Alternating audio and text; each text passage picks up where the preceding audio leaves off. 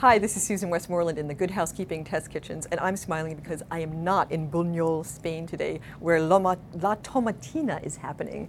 It's the largest food fight in the world, and over 35,000 revelers gather to throw dead ripe tomatoes at one another. Sounds like a blast, actually. My son would think it was fabulous.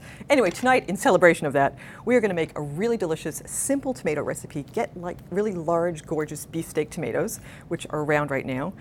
Use a nice serrated knife which cuts through tomato skin beautifully. Cut them in half.